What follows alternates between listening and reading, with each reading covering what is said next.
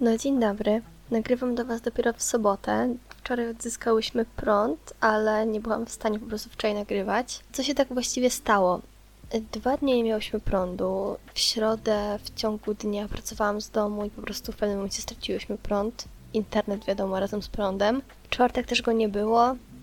Dopiero w piątek rano dostałam wiadomość od y, Poli, że jest prąd, więc super. Okazało się, że poprzednia właścicielka nie dopięła pewnych spraw z prądem i dlatego go straciłyśmy, ale wszystko już jest załatwione i powinniśmy już go mieć ciągle. Szybko przejdę przez to, co się działo. W czwartek byliśmy na wernisażu. Wystawa Współzależność e, członków samorządu uczniowskiego ASP we Wrocławiu. Można ją zobaczyć do 4 lub 5 marca w galerii MDS. Jest to taka mała galeria, ale myślę, że warto zobaczyć prace, bo są świetne, naprawdę. Co dalej? Wiecie co dalej? Ukraina. Jest to okropne i wielu wzbudza w nas strach i lęk, ale pamiętajcie o tym, że jeżeli dowiadujecie się spraw, i dowiadujecie się, jak pomagać ludziom, i dowiadujecie się tego, co tam się w ogóle dzieje, to róbcie to tylko i wyłącznie ze sprawdzonych źródeł, najlepiej bezpośrednio ze, y, ze stron rządowych, a jeśli z jakiejś, nie wiem, stron na Twitterze czy gdziekolwiek, to z tych, które przekazują informacje od rządów, bo krąży bardzo dużo fake newsów, krąży bardzo dużo po prostu nieprawdziwych informacji i nie chcemy, żeby jakkolwiek wpłynęło to na nasze myślenie, na nasze zachowania i czyny. E, ja postaram się w opisie wstawić linki do, do na przykład zbiórek, które są sprawdzone i które rzeczywiście e, zostały potwierdzone, że w ten sposób można pomóc. Ale chciałam też powiedzieć, wiem, że dużo osób z Wrocławia słucha podcastu, bo mam wszystkie statystyki i studio Inkspot na Kiełbaśniczej będzie prowadzić zbiórkę najpotrzebniejszych rzeczy. Chodzi o jakieś ubrania, bieliznę, kosmetyki, słodycze dla dzieci, jedzenie dla dzieci, jakieś takie, wiecie, najpotrzebniejsze rzeczy po prostu. Przyjmują rzeczy, które będą później wysyłane do um, na granicę albo po prostu przez jakieś y, fundacje, które się tym zajmują. A dodatkowo artyści z tego studia będą tworzyć małe dziarki i ilustracje, które będzie można kupić, i cały dochód z tego będzie szedł na pomoc uchodźcom więc jeśli chcielibyście zrobić coś dobrego, a przy okazji zgarnąć dziarkę, to myślę, że jest to dobry, dobry moment. Za kilka, nie wiem kiedy dokładnie to się pojawi, ale na, yy, na Instagramie, czy gdziekolwiek, czy Facebooku, Inkspotu, tam będą wszystkie informacje. Mówię akurat o tym studiu, dlatego że Pola tam pracuje i sama będzie robić, yy, zaraz będzie siadać do wzorów. To jest to, jak możemy pomóc. Jeżeli znacie jakieś inne dobre źródła, które też prowadzą zbiórki, czy w jakiś sposób pomagają, to chętnie się dowiem. Wysyłajcie mi na Instagramie, ja będę je dalej podawać. Też na Instagramie Pieski Dla wstawiają wszelkie informacje związane ze zwierzętami, nie tylko z pieskami, ale też koty, konie i inne zwierzęta. Można tam się zgłosić jako dom tymczasowy. Mm, jest formularz, który można wypełnić. My się właśnie zgłosiłyśmy jako osoby, które mogą przyjąć do domu tymczasowego zwierzęta pieski. Szukam też dla kotów, nie mogłam znaleźć, ale jeżeli ktoś z Was widział, to bardzo chętnie się dowiem. No i musimy teraz, wiem, że każdy się boi, to jest takie ogólne przerażenie, ale musimy pokazać wsparcie i musimy jakby działać, bo to, co się dzieje, jest naprawdę nie do opisania.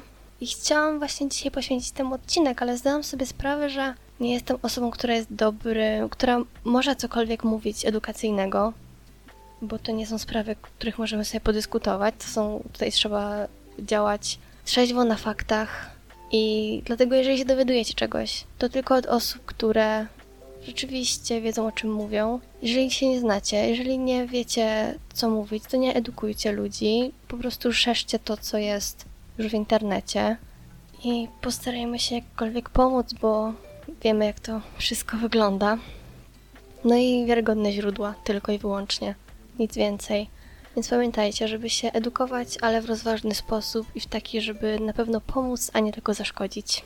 I tym chciałabym zakończyć. Myślę, że na pewno jeszcze będę o tym wspominać w innych odcinkach, bo zobaczymy, jak się sytuacja rozwinie.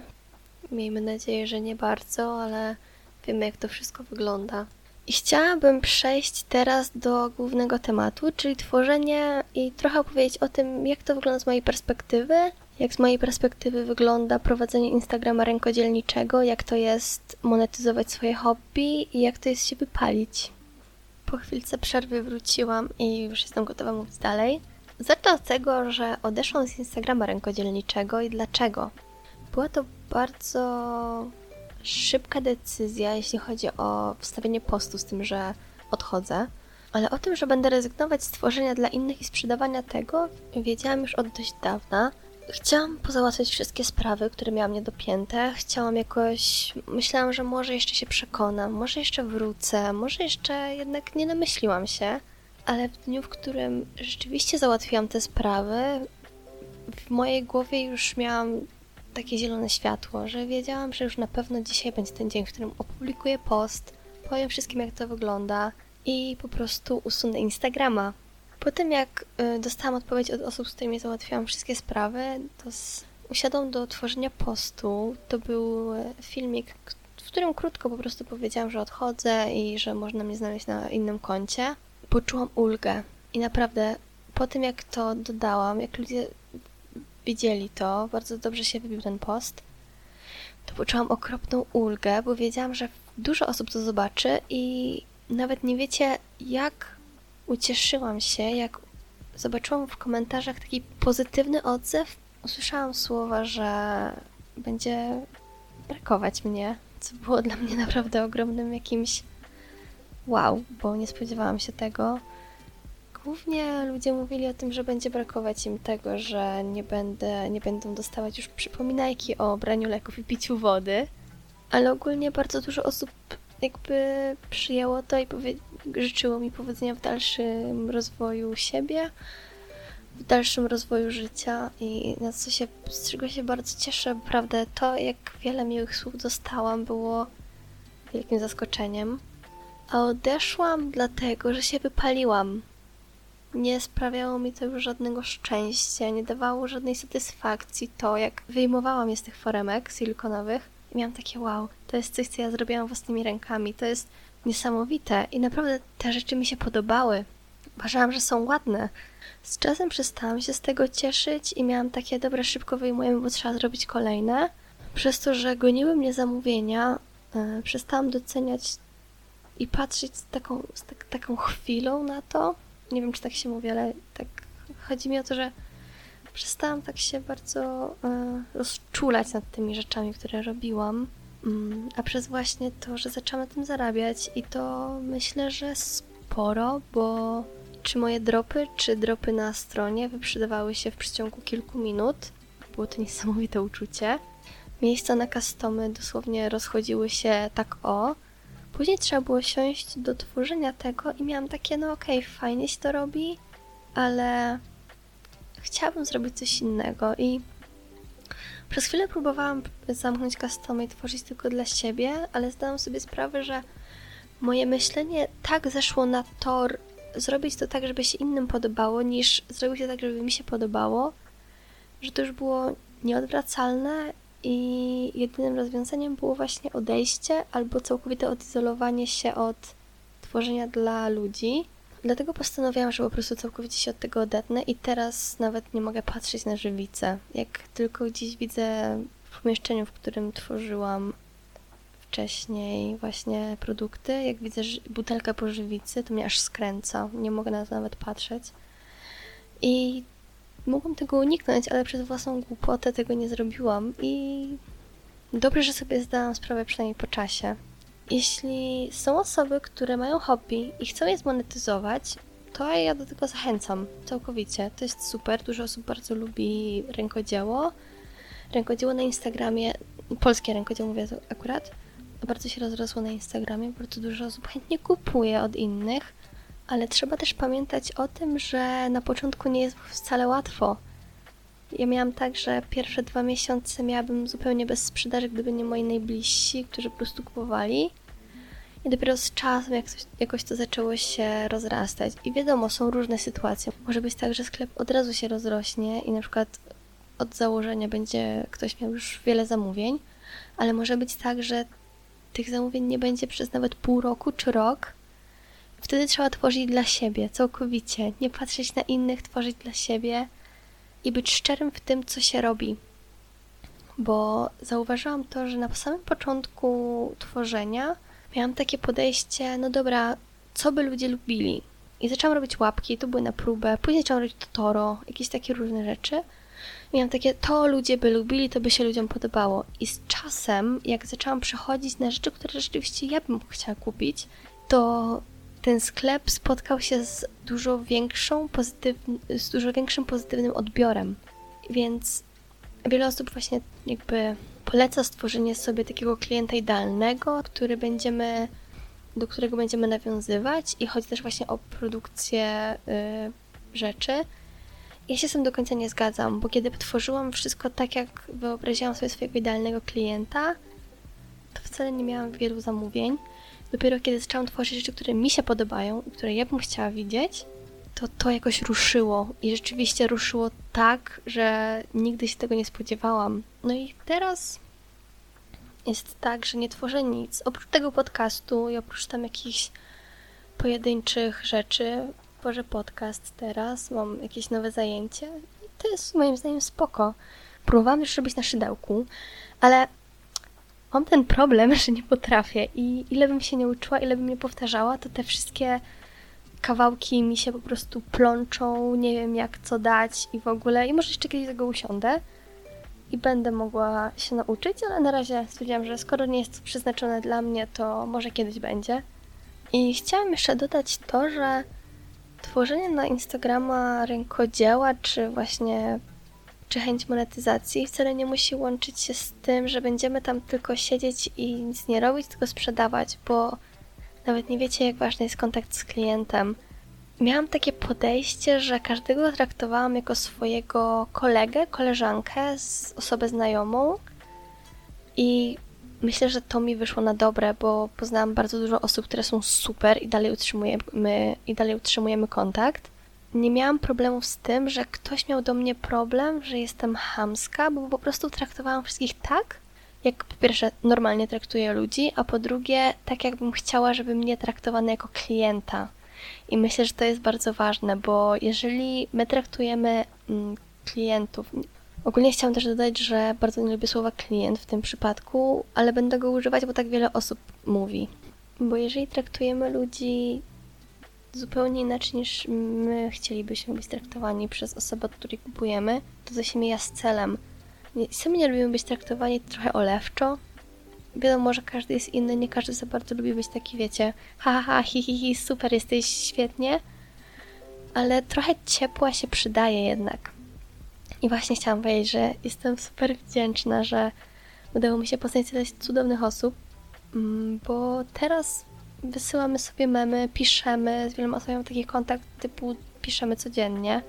I to już przeszło nawet z tego, że no to nie, już nie mówię, że no, jak opowiadam na przykład komuś, że hej, to jest tak, to jest taka moja klientka, ona kiedyś od mnie kupowała, tylko teraz jestem, no, taka moja znajoma z internetu. I jakby to jest super, że to tak można zauważyć, taki, taki przeskok w tym wszystkim. I nie wiem, czy mój monolog jest zrozumiały, ale chodzi mi o to, że bądźmy dla siebie dobrzy no i to tyle chciałam powiedzieć i chciałam już przejść do tego, co mówili inni o twórczości i jak wy się do tego odnosicie. Nie będę czytać każdej z wypowiedzi osobno, bo zajęłoby nam to 150 lat, ale przybliżę wam mniej więcej o co chodziło i sobie o tym pogadamy. Znaczy, to nie jest tak, że ja to będę oceniać, tylko mogę coś opowiedzieć od siebie i po prostu wam może przybliżyć jakoś swoje stanowisko. I od razu mówię, ja te nie mam w ogóle żadnego przygotowania ten odcinek, bo on powstaje tak na szybko dość. Dobra, no to pierwsze na pewno jest wyrażanie siebie i to, że nie musimy być wcale w czymś super, żeby móc przelewać nasze uczucie na materiał, z którego coś robimy. I to jest super ważne, bo na przykład, jeżeli dla mnie mi ułatwia pozbycie się jakichś emocji, których nie chcę, granie na ukulele, a nie umiem na nim zupełnie grać. I mama krzyczy z drugiego pokoju, żebym przestała grać na tym ukulele i brzmi to po prostu okropnie, to po pierwsze jakby okej, okay, szanujmy swoje, jakby swoich współlokatorów, że tak powiem, ale jeżeli to ci daje jakiś upust emocji i pozwala się wyrazić, to rób to. Nie musisz być w czymś super, żeby pozwolić, żeby twórczość była Twoim sposobem na poradzenie sobie z trudnymi emocjami. I kolejne to jest, dla mnie to jest bardzo osobiste przeżycie, kiedy wyrażam się bez cenzury. I to jest jakby super, bo super, że jakby ta osoba o tym wspomniała, bo tworząc dla siebie, czy nawet dla innych, ale chodzi o to, żeby się nie cenzurować, bo możemy wyrazić wszystko tak naprawdę tworzeniem, sztuką i to jest właśnie świetne w tym, że jedyne co nas ogranicza to my i ewentualnie materiały, które mamy, które, z których korzystamy, ale zawsze można ze wszystkiego jakoś coś stworzyć. Zobrazowanie mojej estetyki oraz reakcje na otaczający mnie świat. I to jest właśnie to, o czym mówiłam wcześniej, że dopóki, dopóki robiłam to, co innym by się spodobało, to rzeczywiście ludzie za bardzo nie byli tym zainteresowani, ale kiedy przedstawiałam swoją estetykę przez sztukę, to z zupełnie innym odbiorem się to spotkało i ja byłam szczęśliwsza i inni chętniej patrzyli na to, co robię. Reakcją na otaczający nas świat, no to możemy na przykład widzieć teraz różne e, sztuki, tak.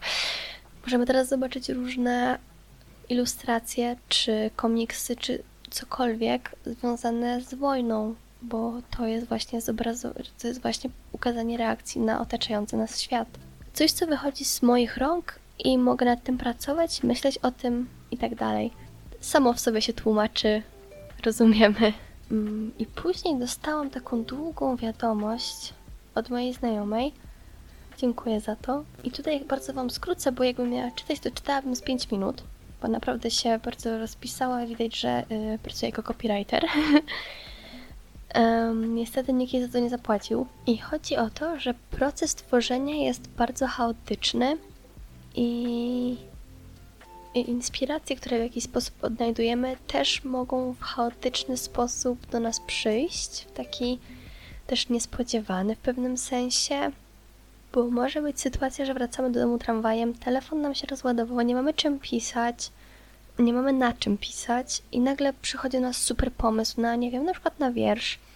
I w tym momencie musimy jakoś coś wykombinować, tak żeby zapamiętać ten pomysł, tą całą ideę tego wiersza na przykład, żeby jej nie zgubić, żeby jej nie stracić. I często na przykład w przypadku wierszy nie trzeba się kierować jakimiś zasadami, które panują, tylko chodzi o to, żeby wszystko dobrze brzmiało i żeby nam się podobało.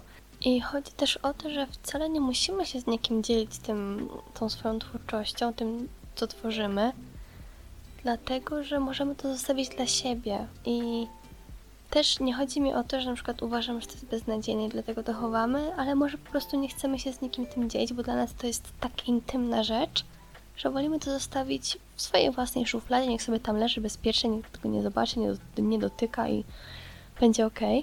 Ale takie też taki strach przed oceną innych, który nas trzyma przed opublikowaniem czegoś, też nie jest dobry, bo musimy znać swoją wartość, musimy wiedzieć, jak dobre jest to, co tworzymy, bo wszystko, co tworzymy, jest dobre, jeśli wyszło z jakiejś naszej inicjatywy, z tego, jak patrzymy na świat, z tego, jak się czujemy, bo jest odzwierciedleniem po prostu całokształtu i tego, jak, kim jesteśmy po prostu. I to, jak postrzegamy swoją twórczość, czy to, jak postrzegamy w ogóle to, co robimy. Nieważne, czy jest to zwykłe hobby, czy na przykład nasz zawód, czy, czy cokolwiek. Jest ważne, żebyśmy się doceniali. Myślę, że powoli będę kończyć ten temat, bo już widzę, że mam 27 minut. Chciałam Wam jeszcze powiedzieć o tym, że możecie się przygotować na spotkania z gośćmi. Mam już kilka osób, z którymi będę mogła nagrać odcinki dotyczące właśnie tematów, które są ważne podczas wchodzenia w dorosłość.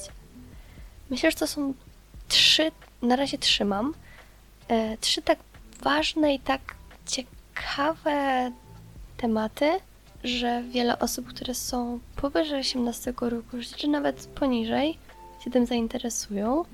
Pierwszy, pierwszy gościnny odcinek pojawi się, już Wam mówię, 25 marca. Na razie nie będę zdradzać, czym będzie, bo w międzyczasie jeszcze będzie kilka różnych odcinków.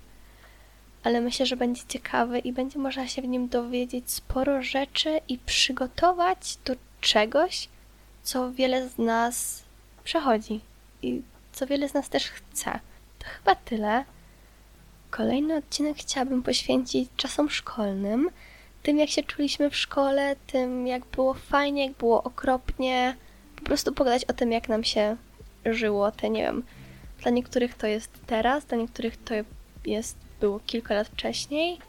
No ja sama skończyłam liceum 3 lata temu prawie.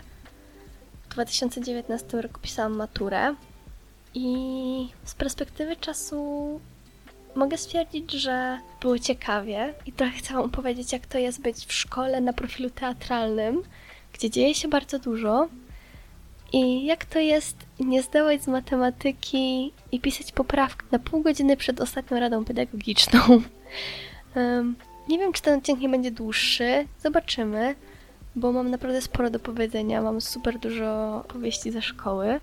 Zobaczymy, jak to będzie. I jak zawsze, jakbyście chcieli, dopiszcie mi. Będzie kafelek na Instagramie, więc tam możecie napisać coś o swoich czasach szkolnych. Jak się czuliście wtedy? Czy coś się w Was zmieniło? Czy miało to na Was jakiś wpływ? Zawsze moje DMy są otwarte. Pamiętajcie o zbiórkach, o edukowaniu się i o zaglądaniu na, do opisu. Dziękuję bardzo za dzisiejszy odcinek. Pamiętajcie o wzięciu leków, piciu wody, uważajcie na siebie i do usłyszenia.